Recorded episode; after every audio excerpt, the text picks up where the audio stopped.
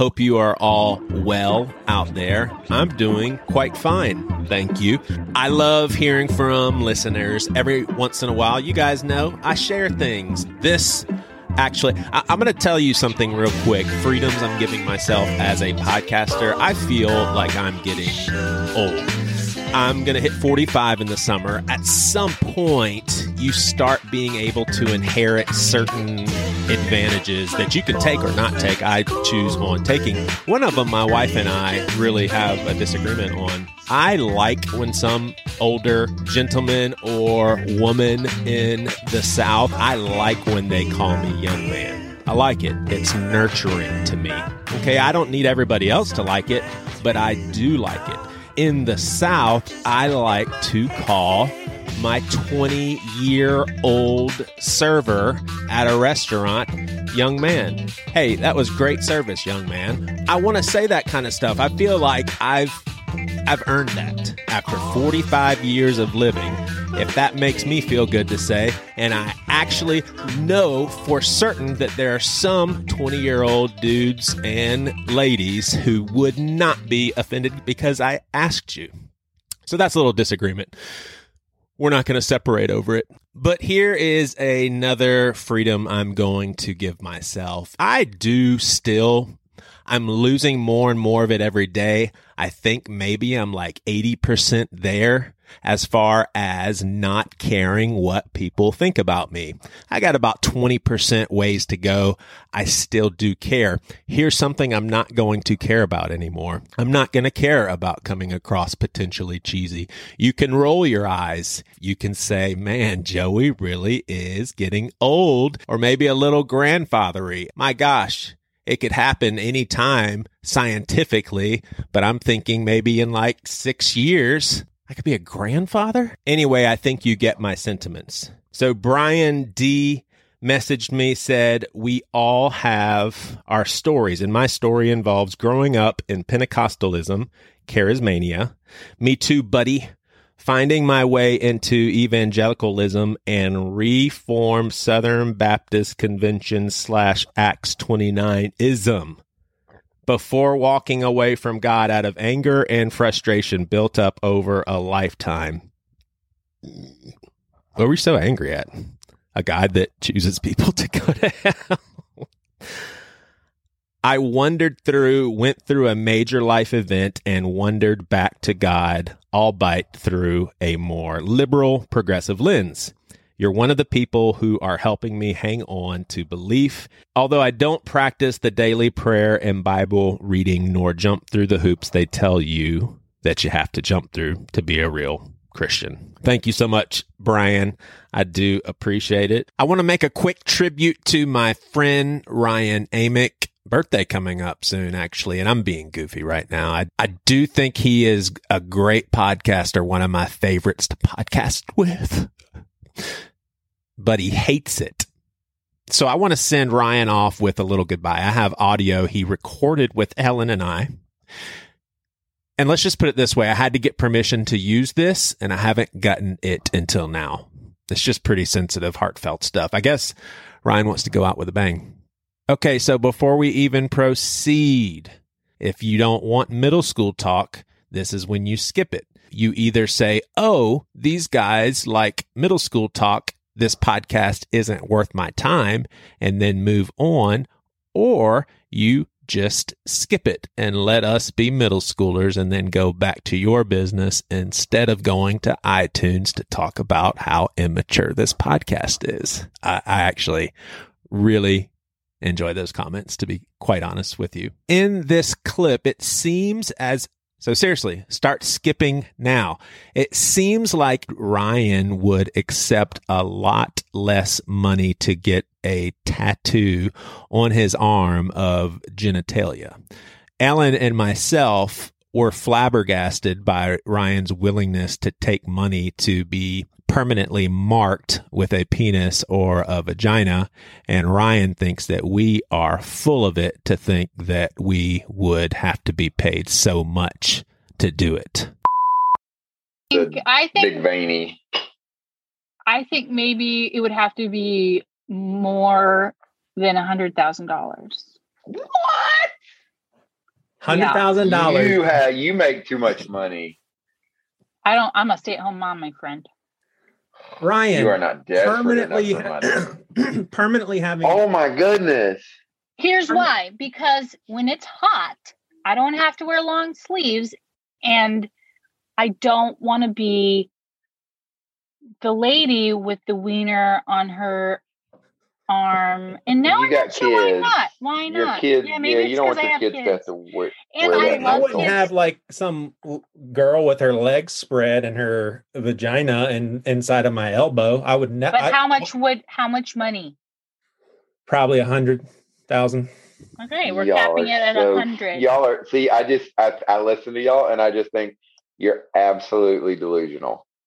If Oh, you don't think- anybody flashed fifty thousand dollars in front of your face, you would do it in a heartbeat. And I could never take it off. Yeah, Can can I You get it? No, but see, my immediately I was like, well, just get it covered up. But see, the rule is you just have to have this big wiener on your arm.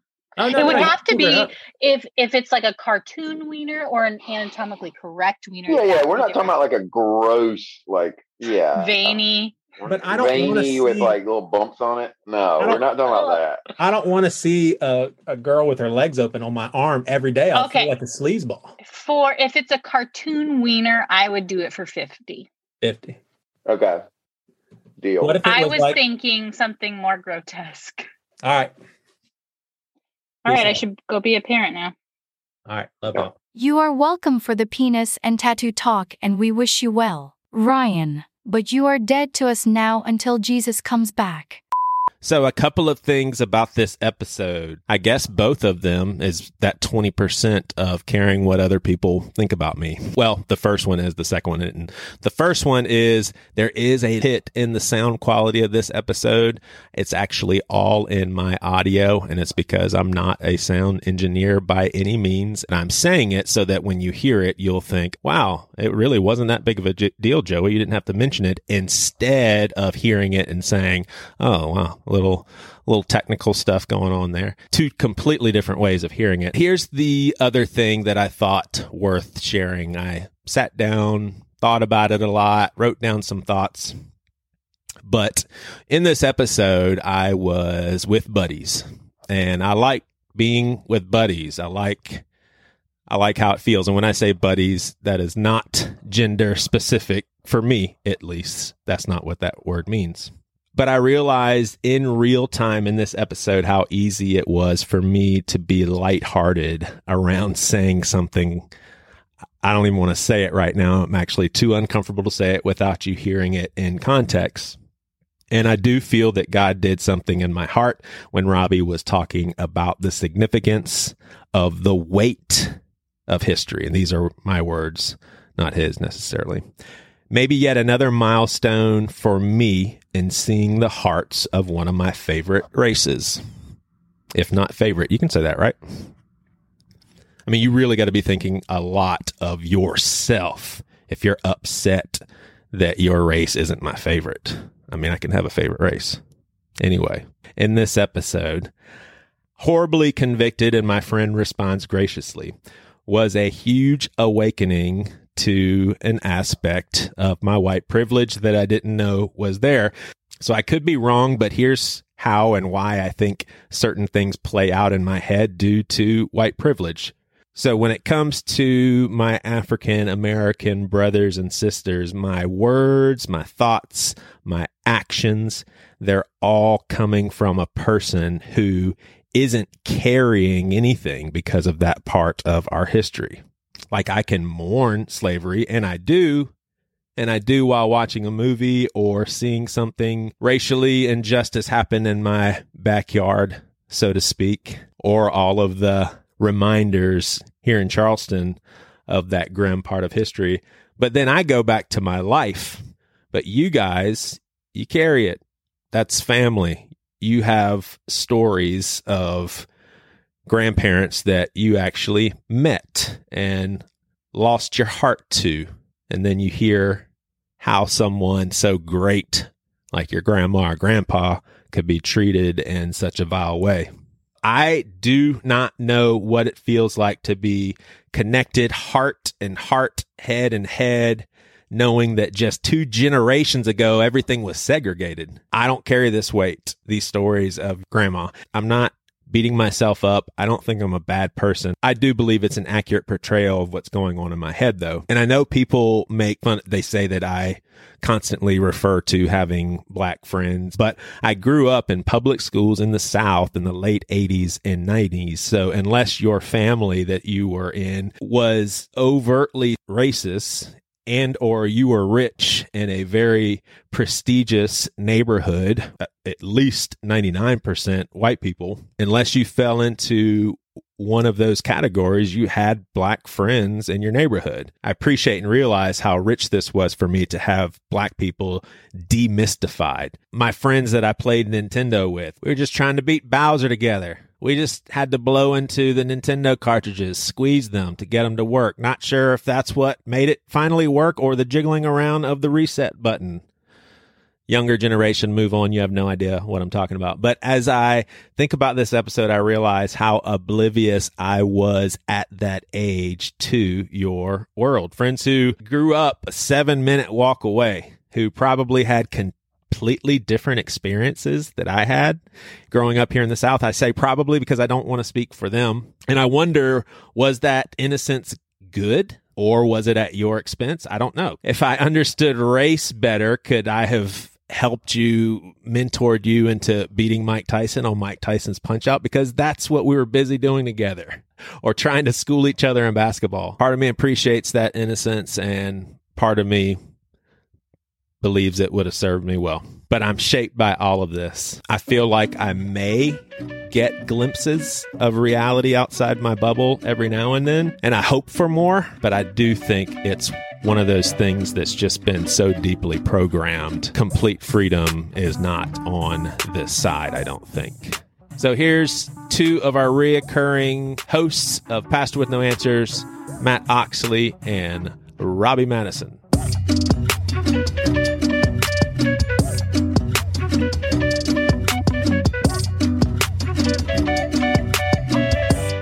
All right, so Robbie, as Past with No Answers host, we all get to know each other. You've gotten to know Hayne a little bit, and I wanted to let you know, and not, nothing against anybody else, but I've I've known you longer than most people, and Hayne kind of hurt my feelings. He said that he said every time I get you on this podcast, I have to make sure people know you're black. I was like, that's not true, man. Do do I? Does it?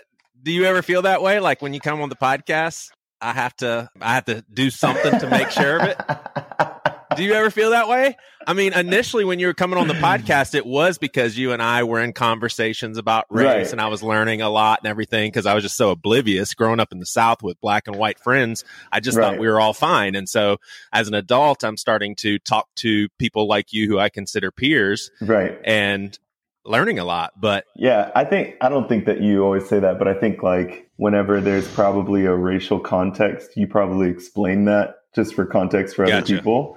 Gotcha. Obviously, like we were together every day for the past six years. like yeah. we were always, you know, together, so it wasn't necessarily something that that we talked about. But yeah, I, I don't.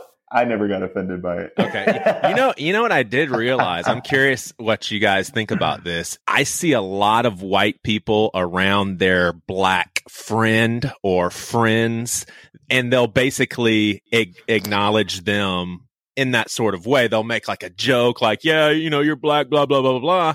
And I'm like, gosh, I hate when they do that. But Robbie, I find black guys when they are around a lot of white people and they're by far the minority, you guys do the same thing y'all make little wisecracks yeah. about you. I don't know. I don't know if that's like a comfort thing or or or what, but uh, I think that's just how men bond: is we make fun of one another or we pick on some sort of trait. Right. That's, just true. how that's how we do things. That's See, I, we we have to dig deeper into that sometime. I don't want to do that right now, Matt. But I, uh, it, that's that's crazy coming out of your mouth. I do have like I, my mouth. I, well, I feel like you and I are close friends, but I, there's still so much I don't really know how you see things. But I know that you are what a lot of people would call woke and here you are basically Oh. saying man I need a, a badge. men are such a way like it, isn't that something that you don't say anymore Oh, I mean, men are such a way I man, I a lot of woke culture is so silly. I I think it's silly whenever you can't use a generality. When you when everybody knows what a generality Oh, is, you're just making a general statement. i agree i mean You don't have to make a big deal out of that. It's so weird. exactly I, A lot of people really do. Yeah, it's like, can you not make an observation? I'll, I'll give you an example. Priscilla and I were talking about this the other day. You know who the worst tippers are? I served tables for a really long time, and I have no problem saying, here's an observation, everyone. The greatest generation, those folks that fought in World War II, those mothers who grew up in the depression they think they are doing you a great favor by giving you three quarters because they're like you didn't even earn that. I'm giving you this extra. The worst tippers are a bunch of old white women who are there without their husband you know who the second worst white tipplers are a group of black women they're not as bad as the white women but they are almost as bad it's just an observation Get his ass, Robbie. Go for it's it. It's just an observation Oh, Get his oh, ass. Joey, you're so canceled. I'm just playing. He's scared to I mean, death. why, I'm why, just- i- is it, isn't that like an observation? Like, isn't that just? I feel like you know because I were I served at a restaurant for a while too. I didn't understand that waiters don't even get paid. Well, it was like two dollars an hour. Right. dollars fifty three. Like I don't think they realize be- that. because of the tips. Yeah, I mean, I definitely had a lady one time. Like her bill was something like forty five bucks. She paid me with a hundred dollar bill. Asked for change, which of course I didn't have that fifty five bucks in change, but I went to my manager and got it, and she didn't leave a tip at all. it was like her and her two grown behind sons. They were both like in their forties, and she bought them lunch and didn't even leave me a tip. I was so livid. I was so livid, you know. But yeah, I think they just don't realize. They think that you earn at least minimum wage. Yeah, and and I guess where I'm getting at too is I think that if we're not able to, if we're not allowed to say, hey, a certain demographic, they just it seems like they don't tip well, then I feel like we are we got our hands tied around our behind our back with saying fun things like Robbie, I, you and I have talked about this. I really love the community family feel of black families. I think you guys do community well still. And that's like a really big deal for me. If Yeah. I, I just think these things are beautiful things about races, and maybe I'm even wrong. Maybe that isn't a, a black thing. That's what I've come to observe in, in the South, but that's nothing but a, a good thing. And then saying that old uh, white and black women are, are bad tippers, I'm not saying anything derogatory necessarily. I think they grew up in the Depression and they all didn't know how to get along without putting everything aside. I mean, my grandma in 2005, I found uh, frozen blackberries in her freezer from 1994. and I said, Grandma, we need Wow. to throw these out. She was just like, Why? They've been frozen. They're fine. And she's serious. You get- Oh yeah. There's. I mean, I feel like there's definitely cultural and subcultural differences, and people, you know, in the United States, you know, even though we're the same country, there's so many subcultural differences that we're not made aware of, really. And sometimes, yeah, like you said, like I think that making generalities for the sake of being general is okay. I think when it gets to derogatory land, that's when Yeah. it starts to get over over the line. But Yeah. but I remember when I was living in Argentina, at the beginning with very limited Spanish, I would invite people to lunch. You say Yeah. te invito, like I invite you to lunch. I had no idea that when you say I invite you, that means that you're paying for it. Oh, wow. Oh. I was like, I just wanted you to come, you know, like, but like, but yeah, like they, they, you know, because you go into situations where now you're splitting the bill. They're embarrassed because they don't have the money to pay the bill, you know, but you don't know that because of the cultural Yeah. difference. And Yeah. I think it's just as vast with other things here in the States too. I don't I don't y'all love the irony that I started this episode by saying, Robbie, I don't get you on here and, and talk about black stuff all the time. And this is all we've talked about. But I did want to like I was when I was thinking about this and I was thinking about the word woke, it it really I was like, oh my gosh, woke is something that I don't want to be known for, but I also don't want to be known for not being. It's such a Yeah. it's such a label that I'm like, I don't want anything to do with it. Please don't say that I'm not woke because then that makes me feel like I'm extremely uneducated or callous to change. Don't call me woke too because I've got this thing in my head made up. And I thought Ellen made a really good point. It's like, what what do we do? Because I'll be the first one to admit when I say woke, it is usually derogatory. It's usually those woke people. What I'm mm. not saying is the progression that our society made is is silly. I'm not saying that. I just think there is a group of people that are a little bit too out there and sometimes they don't realize they're causing more trouble than what they are. That's just my opinion. And so when I say the woke crowd, that's I'm talking about a a remnant. But isn't that crazy? Would y'all own the woke label? About I actually never uh, heard that perspective of woke being a negative really thing. So that was news to me. I just more so viewed it as a sense of enlightenment. So only white know, straight guys uh, see woke as a joke. I get it. Go ahead. more, uh, yeah, something like that. I guess like.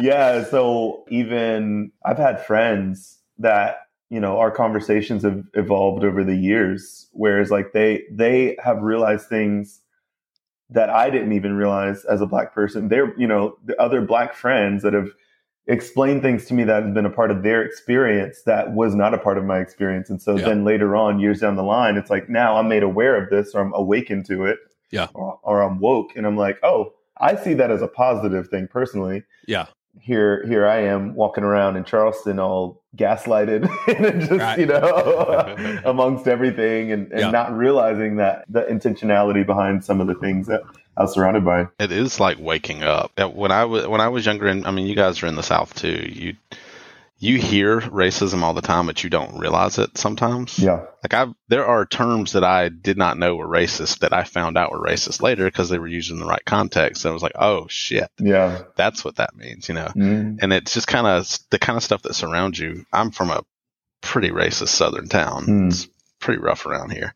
And I've always had a, a deep conviction that something was really wrong with that. Yeah not that I necessarily understood it and knew the history mm-hmm. behind our country. And that's the part that's the, the awakening part yeah. is yeah. like you're learning that uh, everything you've been taught has some sort of slant to it. Yeah. Even the most that, innocent yeah, things that may be, have a slant. And I know it sounds silly to say it this way. It's just how I think, but that may be the way to go. Is just yeah. kind of own the term. I mean, I I yeah. owned e- evangelical for a very long time when I didn't feel. That's a terrible. Yeah, like, and I didn't really feel like I resonated with it. But I was like, I mean, I know what people think of what when they think of that, and I know that's me. But I didn't like the label. I will say this before we go into a little bit of statue talk. I'm going to talk to some of the ladies about this too. One of the great things for me about like Robbie, you've been on here a lot through the years anyway. So it's not like a new thing for you, but the regularity of hosts coming in, I think it's so important for me at least because I do want to push the envelope in conversations. And I feel like I have surrounded myself with people who know me. I'm not going to be canceled. And here's what I mean by that is y'all aren't going to let me get away with, with saying something irresponsibly or even as an accident. You guys are friends enough to bring that to my attention and say, Hey, that's actually not a cool thing, but you know my heart and you know my intentions and, and you would just know, Oh, Joey didn't mean that. I can explore with you guys. So I, I, hate using this terminology, but it's like there's safe conversations. And I do think safe conversations are dying out, especially publicly.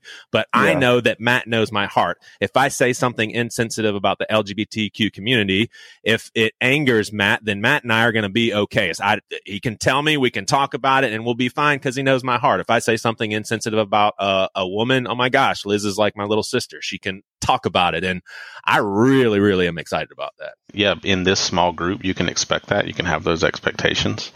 But once you have something that's out there for the public, like that's where right.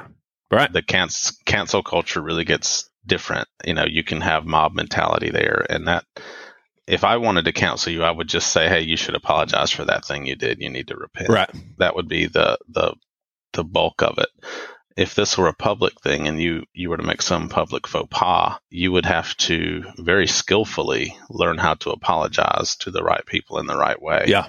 Or you're going to deal with a mob. And mm-hmm. yeah, but some people don't mind that. I mean, yeah, and maybe you'll enjoy it. I don't mind I, like I don't mind a mob, and, and, I I don't see myself in this light to even be a, a, target of a mob. I don't I don't mind the outcry of the mob, and if I was ever in that situation as kind of a victim, so to speak, I wouldn't even mind saying, "Hey, let me respond to you guys. I'm sorry." But some of the things that I've played out, what the mob expects out of someone else, you know what? You're basically wanting them to say, "I understand completely the extent of your anger, why you're angry. I fully grasp everything I did. And not only have I told you sorry, but I also can tell you that I am just disgusted by my behavior and right. maybe I should take a break from pub being in the public eye for five years.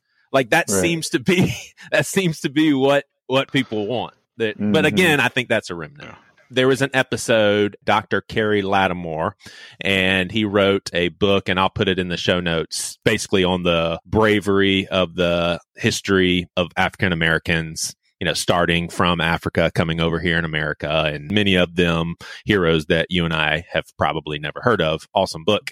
Robbie and Dr. Lattimore, and I'll just say Dr. Lattimore is also African American, and they made a case that you don't really hear nowadays. And Robbie, even feel free if if I'm explaining it wrong, but it seems as simple as you guys being people that say we're Christian men.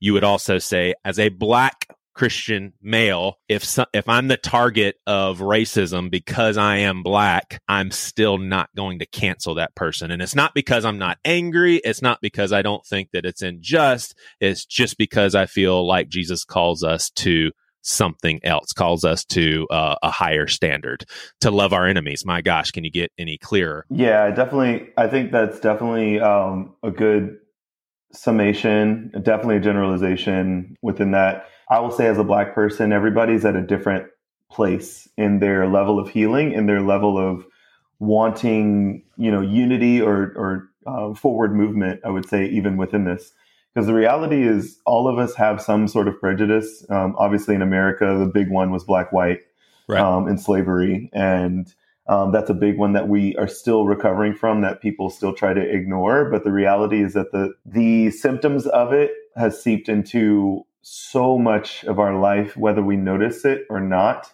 um, into not only the systems of our life, but also the way that we interact with each other. And so there's so many times when there are racial things happening, there are offenses that are happening that aren't necessarily intended or or that people are really aware that they're doing or saying. Yeah. And so to, you know, if somebody's saying something that's offensive to you, and if you if your immediate reaction is to just like, you know, cancel them or just like write them off, number one, there's no reconciliation of that relationship. There's no forward movement, and there, that therefore the racism still exists it, it just perpetuates instead of actually actually educating and and trying to solve th- something head on. Yeah, I, and I and I think that's something that I'm constantly having to remind myself. I, at one point, I felt like I was almost compromising. Oh, okay, maybe maybe it's just not as simple as loving my enemies. But what I'm learning is, no, it is that simple. It's just not as complicated and challenging for me as it would be for a minority. I mean, I, yeah. I, I, really do think that's something that I I mm-hmm. just have to constantly remind myself of, with, without without losing my pursuit to love all enemies, including people who are racist assholes, considering yeah. who my one of my best friends is. That conversation with you guys, it was one of those times where I was like, I cannot believe I didn't bring this up, and not because I thought it would be like super juicy, is because I would have died to know what y'all would say about this. But I got to ask you, Robbie, like, how do you feel? You and I both live in a town that is very, very historical and it is very much so Southern. And so there is a lot of slavery history here. We've talked about mm-hmm. plantations and all of that stuff. I am daring enough to maybe flaunt some of my ignorance as, as, as a white guy. But here's how I throw this out there. I would say there's two types of slave owners for me. First of all, all slavery oh, is bad. All of it is despicable.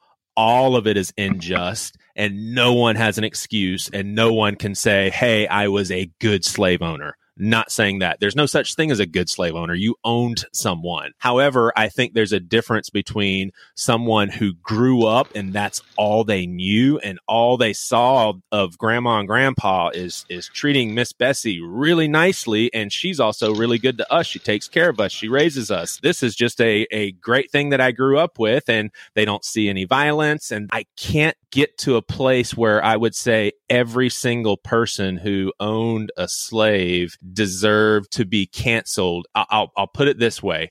Where do we draw the line? Because we've already discovered this, but here's what we're going to cancel next. There's a whole generation. Well, let's just i.e., the vast majority of humanity's existence, where men, very much so eh, abusive, those sorts of things, everybody's dealing with that sort of stuff. Mm, it's just, yeah. Eh, eh, it's, it's just fleshly nature. However, there's a whole different ball game when we're talking about someone who was known for how audacious they were as a slave owner and they just they didn't treat them as humans. They treated them as cattle and I, I know that probably sounds super ignorant. I just think that it's it's so tough because like i said we're going to eventually have to just cancel every man that was born in the 1930s and before. Yeah. It's probably probably a good idea to be honest. Yeah. in Miss Bessie's example, like she's doing that to survive. She's being the nice, sweet black lady that is endeared by your family so that she can survive. Right. She's mm-hmm. fictitious, that's, by the way. I that's where that's, yeah, I know. But, but like I've, I've heard that before. Like there's a guy in my town. Wait, wait, time out before like you proceed because I think it's really important. I'm not saying so. Isn't that just sweet? Isn't that just so no, awesome no, that they all love each other? I'm saying from a kid's perspective, they're like, yeah, I love this lady. like, child. please don't yeah. le- let this lady leave me. Like, this is my world. No, you don't know that, but she knows that, right. and I guess that's the she's aware that she is surviving. Right. So, Robbie, you if someone said, let's just remove all the statues of anyone who ever owned slaves, be like, okay, that must be what we need to do as a society. Right. You know, I think that there's certain ones that there's certain situations that really warrant it. When we think about our values as a as a society, if you know, if you want to wear the label of American, then that comes with a certain level of values that are listed to that. And I think per person, that changes per person, what, what your priority of those values are. First of all, if somebody went on, if there was like a picture of somebody slapping your mother, mm-hmm. and then it was on display for everyone to walk by and to see every day, then it would grieve someone, right? Yeah. And that's not even close. Yeah. To slavery. That's just somebody yeah. slapping your mama and you you know it and you would take it so personally you know what i'm saying? Like you're not trying so, to you're not trying to but i'm i'm being oh, I'll, I'll, use the word convicted. Yeah i yeah, know you're not trying to but it's, yeah. it's healthy it's healthy. But it, you know what i'm saying? Like it's like it it when we talk about these issues it's so easy to make it not personal. And but the, the reality is that when you walk by a statue you're walking by a reminder of what that represents every day so, for example, when I was living in Columbia and it was all about the Confederate flag, and everybody was arguing about this and that about the Confederate flag, it wasn't necessarily the flag, it was the reminder. It was walking by that every single day. It was walking by watching yourself get slapped in the face every single day and everybody being okay with that. You know, and I was thinking this like in relation to just gentrification in general. You know, I grew up in a predominantly black community in Mount Pleasant, which everybody thinks Mount Pleasant and Charleston is white, rich. They call it Mount Plastic. But you know, it, it was predominant. You know, it was a, it was definitely a high percentage black, and downtown actually was as well. Yeah, if that, you say you're from Mount Pleasant, and no no one assumes there's a hood there. You know, right? I mean, right. pretty much. Yeah. But you know, literally, and Joey, you've been to my neighborhood actually, where my grandmother's house was. There's a fence in the back of my neighborhood that used to not be there when my mom was growing up because on the other side of the fence, there's a body of water that has now been considered luxury. It belongs to the I'On community, which is a wow. luxury community. They built a fence around my neighborhood that my parents, my, my mom used to swim in because now, you know, they, they section that off. So that, that way it can be just for a richer, uh, more upper class part of Mount Pleasant, my hometown. And, you know, it's like all generally people who aren't even from there. So it's a it's a different reality. Mm-hmm. Yeah. You know, and and so the thing is, is that if we're going to say that we're Americans and we're going to say that we actually value all people, we value unity, we value being one, and we celebrate and we want people to all succeed, no matter color, race, gender, all of that. But then we're going to put up reminders in public spaces that they have to walk by and just remind them of, of, of who you were and what your status was. I think that that's a little bit, I, I feel like it's a little bit contradictory I don't think that the argument necessarily is about removing statues because I think when people are talking about removing statues, they're they're really talking about relocating statues. They're yeah, I mean, it would take them. a really long time to take down the Washington Monument, like a really long time to take that one down. That would be that would be a little tough, but plus in Hamilton, he was really cool in, in Hamilton the musical. Imagine but, a bunch of high school kids; they're just feeling a little bit energetic. They're like, well, "We're going to take that mother down right there. We got, we got that. We got that Washington Monument."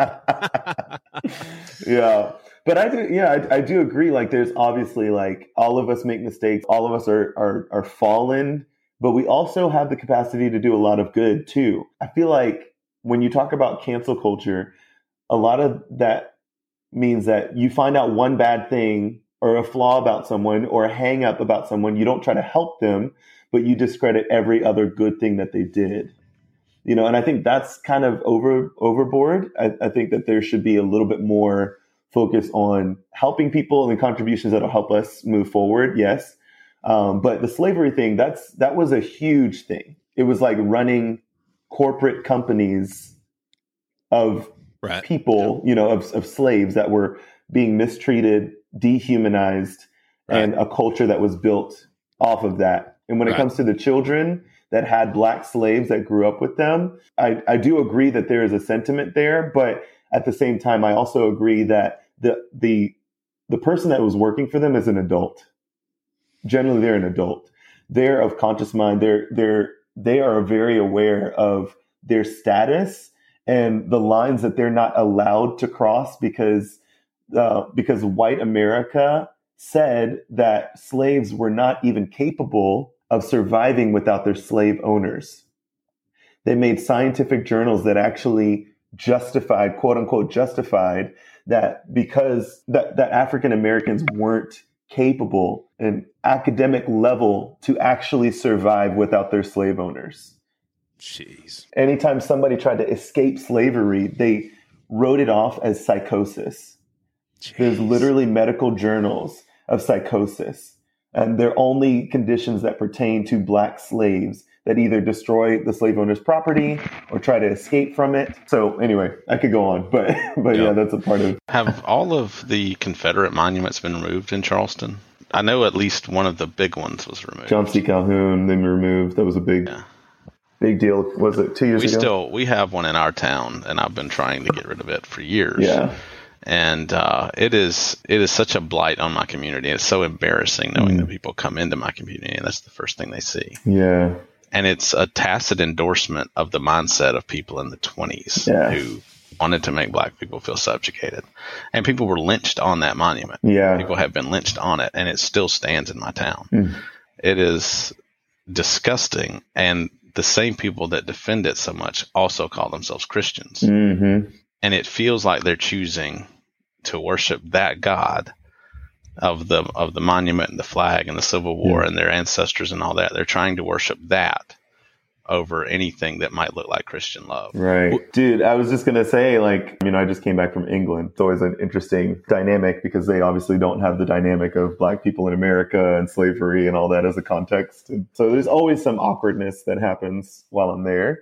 And I, I stayed on, at a certain point, I stayed with some friends and their mom gave you know how I am. I gave her a big old hug. I was like, "Oh my gosh, so good to see you again," uh, whatnot. And I stayed at their their mom's house. And later on, I found out that like the mom had questions of whether they should like warn their grandchild, Whoa. not war- not like warn them, but like prepare her, you know, because like a I heads was coming up. over, yeah, and like maybe have a conversation, like won't she be nervous? Won't she be, you know, uncomfortable? Now, was it because like, they saw you as potentially dangerous or they were coming from a you're not used to black people, so we don't want you to act shocked because an African American walked in your house? Like what was their intent? I don't think it was it was definitely because I was black. and it would be like basically like first black person encounter and you're staying at their house and you know that kind of deal and yeah it was it was interesting because the, my original friend like he's american so he knows lots of dynamics and he's gracefully having this conversation uh, with her and it was just so interesting because you know like for us like our i thought our relationship was cool and i think it is cool i just think that that's just a mark of the generation yeah. and and, uh, and a town that doesn't have any black people in it yeah. But then what you know what disturbed me way more than that than that because I'm actually used to like that kind of conversation. What disturbed me more than that is that he said they still practice blackface in in that town and with like theater. I know. No I literally, way. I literally was so. Wait, wait, shocked. wait! You have to you have to tell our listeners. Some people don't know what what you're what blackface about. is. Yeah. I was oh that is unreal. I literally thought he was joking. He was like, no, like, yeah. So at blackface in the early late 1800s, early 1900s, when the creation of vaudeville and music musical theater, white slave owners, but also just white people in general, they created these versions of theater that were they were farce, they were comical. I cannot believe. And this. basically, white people would paint their face their faces black and they would over exaggerate features that they thought were, you know, like they would paint giant lips on their face, huge noses. They would put their hair in unkempt hairstyles, things like that, that were making fun of black people. And then they would act in a way like they would always like scratch themselves to make it look like the black people were dirty and like all these things. And that was normal comedy in late 1800s. And you're telling me this is still going on in the 2020s in I England? Was, oh my gosh, I was dying. I was like, let me meet them. Let me meet them. Because you know, I taught, I literally taught this to my musical theater class last year in Charleston. Wow. You know, where Judy, I showed videos of Judy Garland, which people don't know this, of her performing in blackface and how embarrassing. And I'm sure, I'm sure she wishes she could take it back. But that was yeah. in the what the 40s.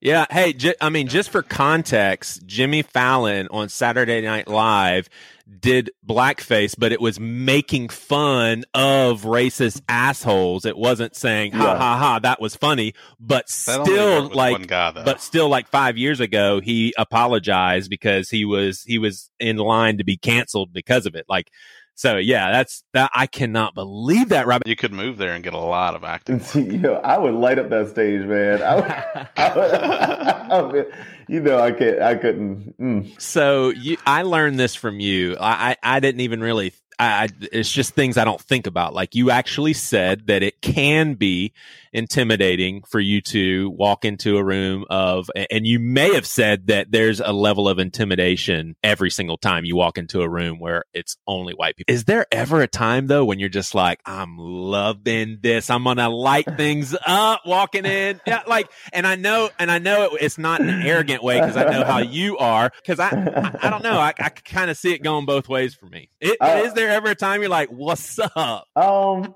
you know, maybe, maybe there is some like, if it's, I would say like if it, if it feels like it's going to be in my favor, like for example, like say there's, there's like a gig that I'm going to and I'm like the only black person, Motown or something like super very much African American roots, yeah. then I'll feel like a leg up in that situation, probably, you know, there. But I was in a group of all white people. I'm, at this point, I kind of am so used to sticking out. Yeah. That I'm always a little bit uncomfortable in almost every situation.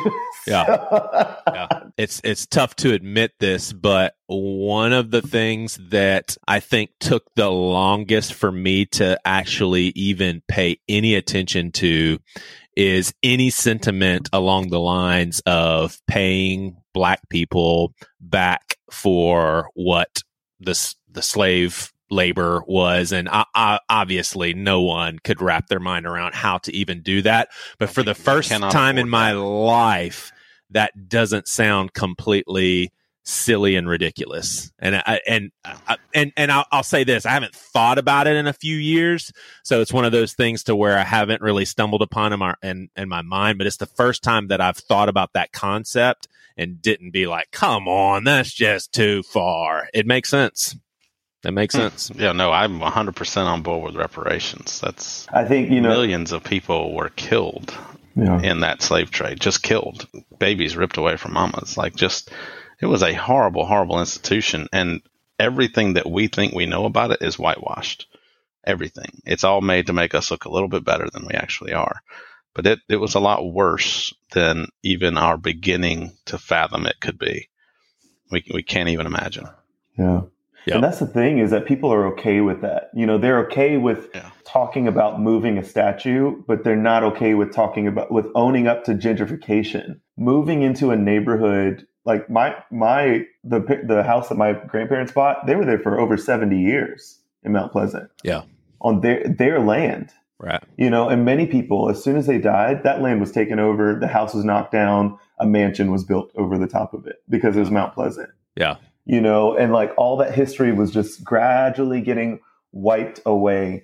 But the thing about reparations for me, I don't, you know, I won't say that I'm a scholar on on all of this stuff, you know, and I'm not a, definitely not a scholar on that. But the thing about it for me is that when you have a generation of people that you have deprived education, you've deprived work, equal work, and you've deprived um, ownership of land and wealth, then yes, that that to me, that's what makes it make sense to me because the the way to earn wealth is by owning things, owning right. land and having things that you can work for yourself. But number one, if you have to work extra hard to get an education, not only to get an education, but to get accepted to a school. I can't tell you how many auditions I did at my performing arts school that I grew up going to, how many auditions I did for talented young black people that could sing somebody under the table. They could sing way better than half of those auditions, but they couldn't tell you what a treble clef was. They couldn't tell you what an eighth note was. They couldn't tell you what a, a measure was. And yeah. they couldn't tell you what those things were. So they weren't going to get accepted, even though they were way more talented to all those people that could afford private lessons right. that were telling them information that they were going to learn at the school anyway. You right. know what I'm saying? So like there's there's a little there's there's resource differences, there's hurdles, there's handicaps, there's all those things. And those are the things because you grow up and you see black people in your classes, you think everything's equal, but it's not. Are you disappointed in me a little bit? Just a little bit? And you? No. Yeah. No. Right. I'm not. that's just that's just you know that's just like a picture of the reality of what right. it is. You know. Right. So. No, it, uh, it, it that did grieve me a little bit, but in a good way. I want to tell you guys, uh, we can wrap this up here because I, I really, I, I was like, who do I want to share this with on air? Because I just thought it was the craziest thing ever. I was a chaperone for a trip to Orlando. My son plays trumpet at the same school that Robbie majored in trumpet at. Yes. Robbie actually, yeah. So proud, proud uncle moment. So for, proud for, for Robbie. Well, we go to Orlando and we had we basically just got to the park and I'm a and I'm a chaperone and I'm watching this play out and I'm thinking, is this guy just like because I'll do I'll say funny stuff that I think is funny, nobody else thinks is funny, outlandish, and I make people uncomfortable. And I thought this was maybe what this guy was doing. I'm watching a different school, like a different group of kids, and I, I don't know. I don't know if it was their like tour guide or or what but there if you're not familiar with universal studios there's this big old globe that rotates. It says universal studios. You can google it and everybody takes a picture on it because they're happy that they're there and they want a little memory. So they get their pictures taken and this tour guide or whoever it is he literally says really loud hold up. We have to wait until it it turns around to north america the wrong side. It was wrong side. And and he's you know he's got a badge, he's got a clipboard, like he's doing something professional. So he's like some sort of tour guide. And I, I really wanted to know if another peer of mine thought it sounded as crazy as I did. But does that not sound outlandish? Like we have got to get this picture taken when it's North America. Is that not is that not unbelievable? Like screw the rest of the people on this planet. They mean nothing. We've got to get our homeland in the back. I just thought it was funny. I thought it was that is weird. I think he probably, well, I don't know. Maybe he was assuming that everybody was from North America. He was, but who cares? It's the Earth. Like that's I our planet. I mean, I agree. I agree with you, but I think he. I don't think he was thinking about that. I think he was just thinking, "Let's wait till your country rolls around." Look at Robbie being so understanding. I'm trying to paint this guy as like very, very insensitive, and Robbie's like, he just uh, he just likes his continent, man. he just likes his continent. I'll be like,